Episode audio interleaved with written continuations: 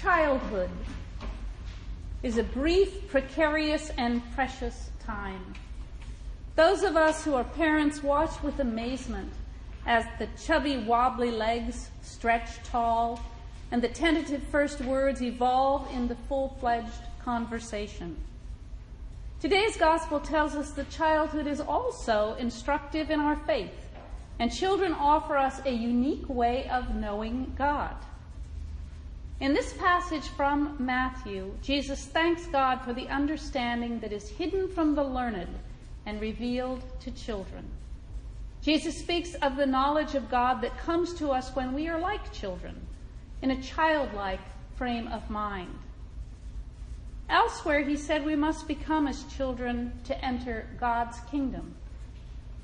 He's speaking of the special quality that children have that's often lost as we enter adulthood. Practitioners of Zen call it beginner's mind.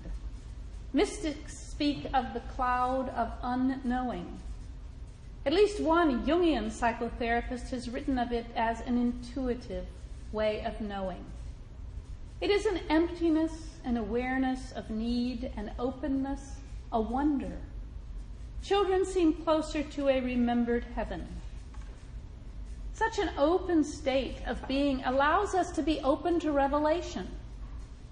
The experience of poverty or bereavement, of imprisonment, or the realization of personal inadequacy can prompt us to such a state. So can the crisis of moving through life's transitions. Jesus commends that state of being and urges us to find it in ourselves, or to join or to join those who are already there. Let me give you an example of one who seemed to have such a direct understanding of God. In 1960, six year old Ruby Bridges went to first grade in the William Frantz Elementary School in New Orleans. She was the first African American child to integrate the all white school, and she walked with federal marshals past hostile, jeering crowds. For weeks that turned into months, she walked past threatening adults and children carrying her lunchbox and school satchel to go into an empty classroom in an empty building. She was the only child there. But she had a sunny disposition and worked hard and was supported by her parents and church community. Her teacher worried about her and questioned her, but Ruby said she was doing fine and she seemed to be. Then one morning, her teacher noticed that Ruby did something different. She stopped in front of the angry crowd and seemed to be talking to them. The crowd got angrier, and the marshals tried to hurry Ruby, but she wouldn't budge.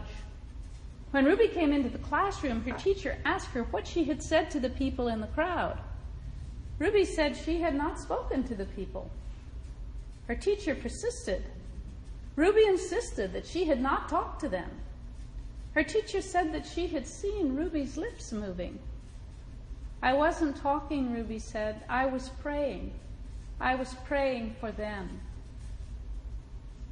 Every day, Ruby had stopped and prayed on her way to school. That morning, she had forgotten until she saw the crowd, and so she said her prayers then and there. Eventually, her classmates came back and Ruby was able to continue her schooling like other children. But during her ordeal, her relationship with God had sustained her. Jesus said, I thank you, Father, Lord of heaven and earth, that you have hidden these things from the wise and understanding and revealed them to babes. Yes, Father, for such was your gracious will. Now, it seems part of human nature to resist that state of need and emptiness where revelation is most likely to occur. And yet life pushes us there at almost every juncture.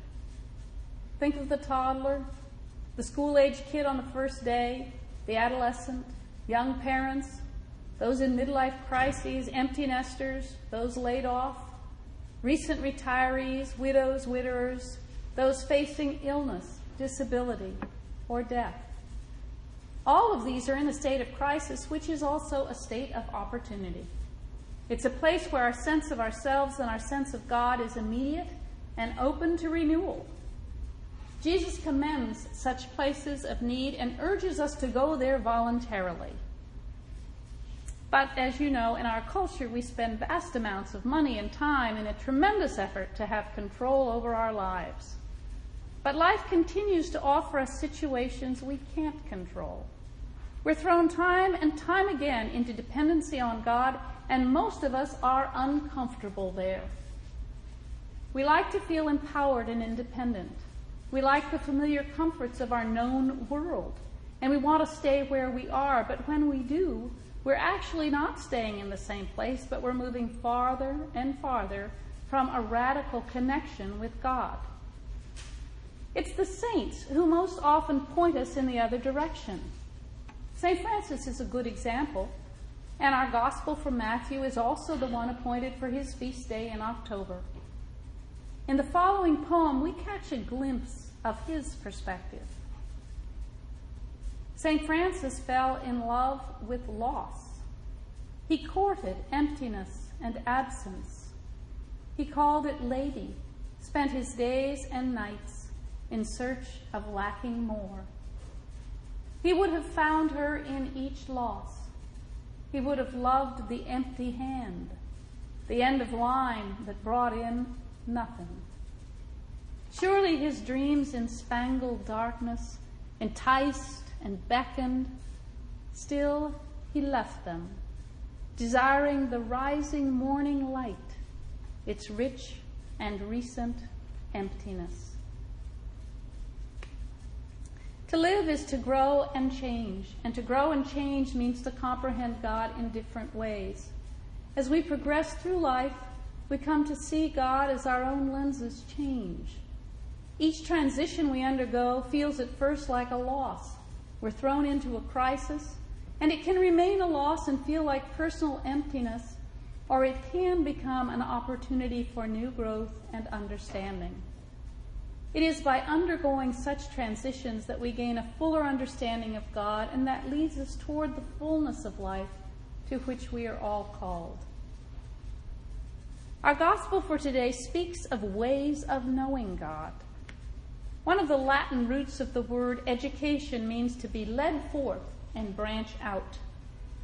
Now, as many of you know, I served as a chaplain in educational institutions for many years.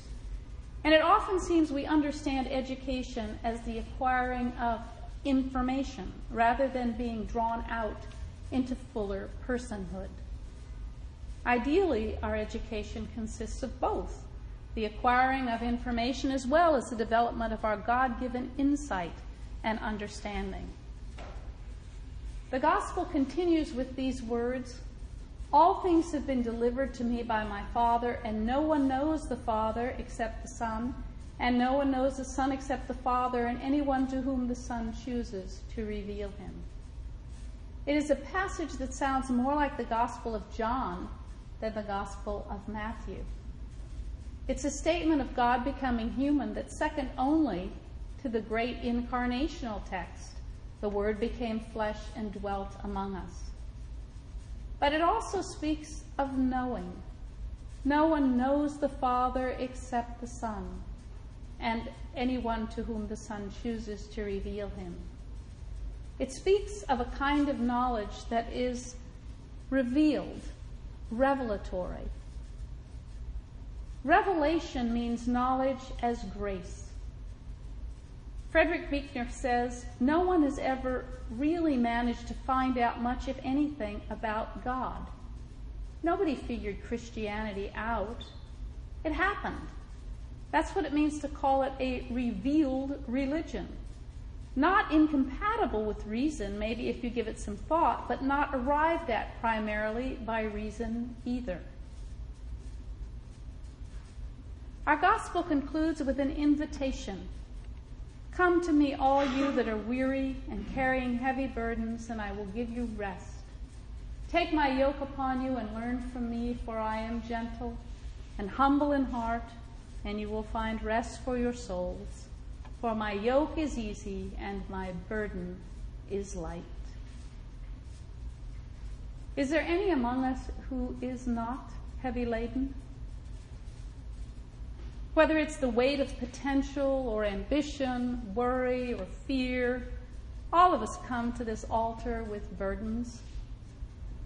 Whether we bring a cross of pain, a hunger to know God, a fear of emptiness, a burden of guilt, or just a chip on our shoulder, we're invited to set down our load. We are summoned to join with our Savior, who is lowly and gentle, who will soon nourish us with the Holy Eucharist, with his own body and blood. He who has searched us out and known us, ask that we remember our wonder. He who loves us as we are tells us to learn from his example. He invites us to exchange our heavy burdens for easy ones, and he will take ours and shoulder them to glory in the shape of his cross. Amen.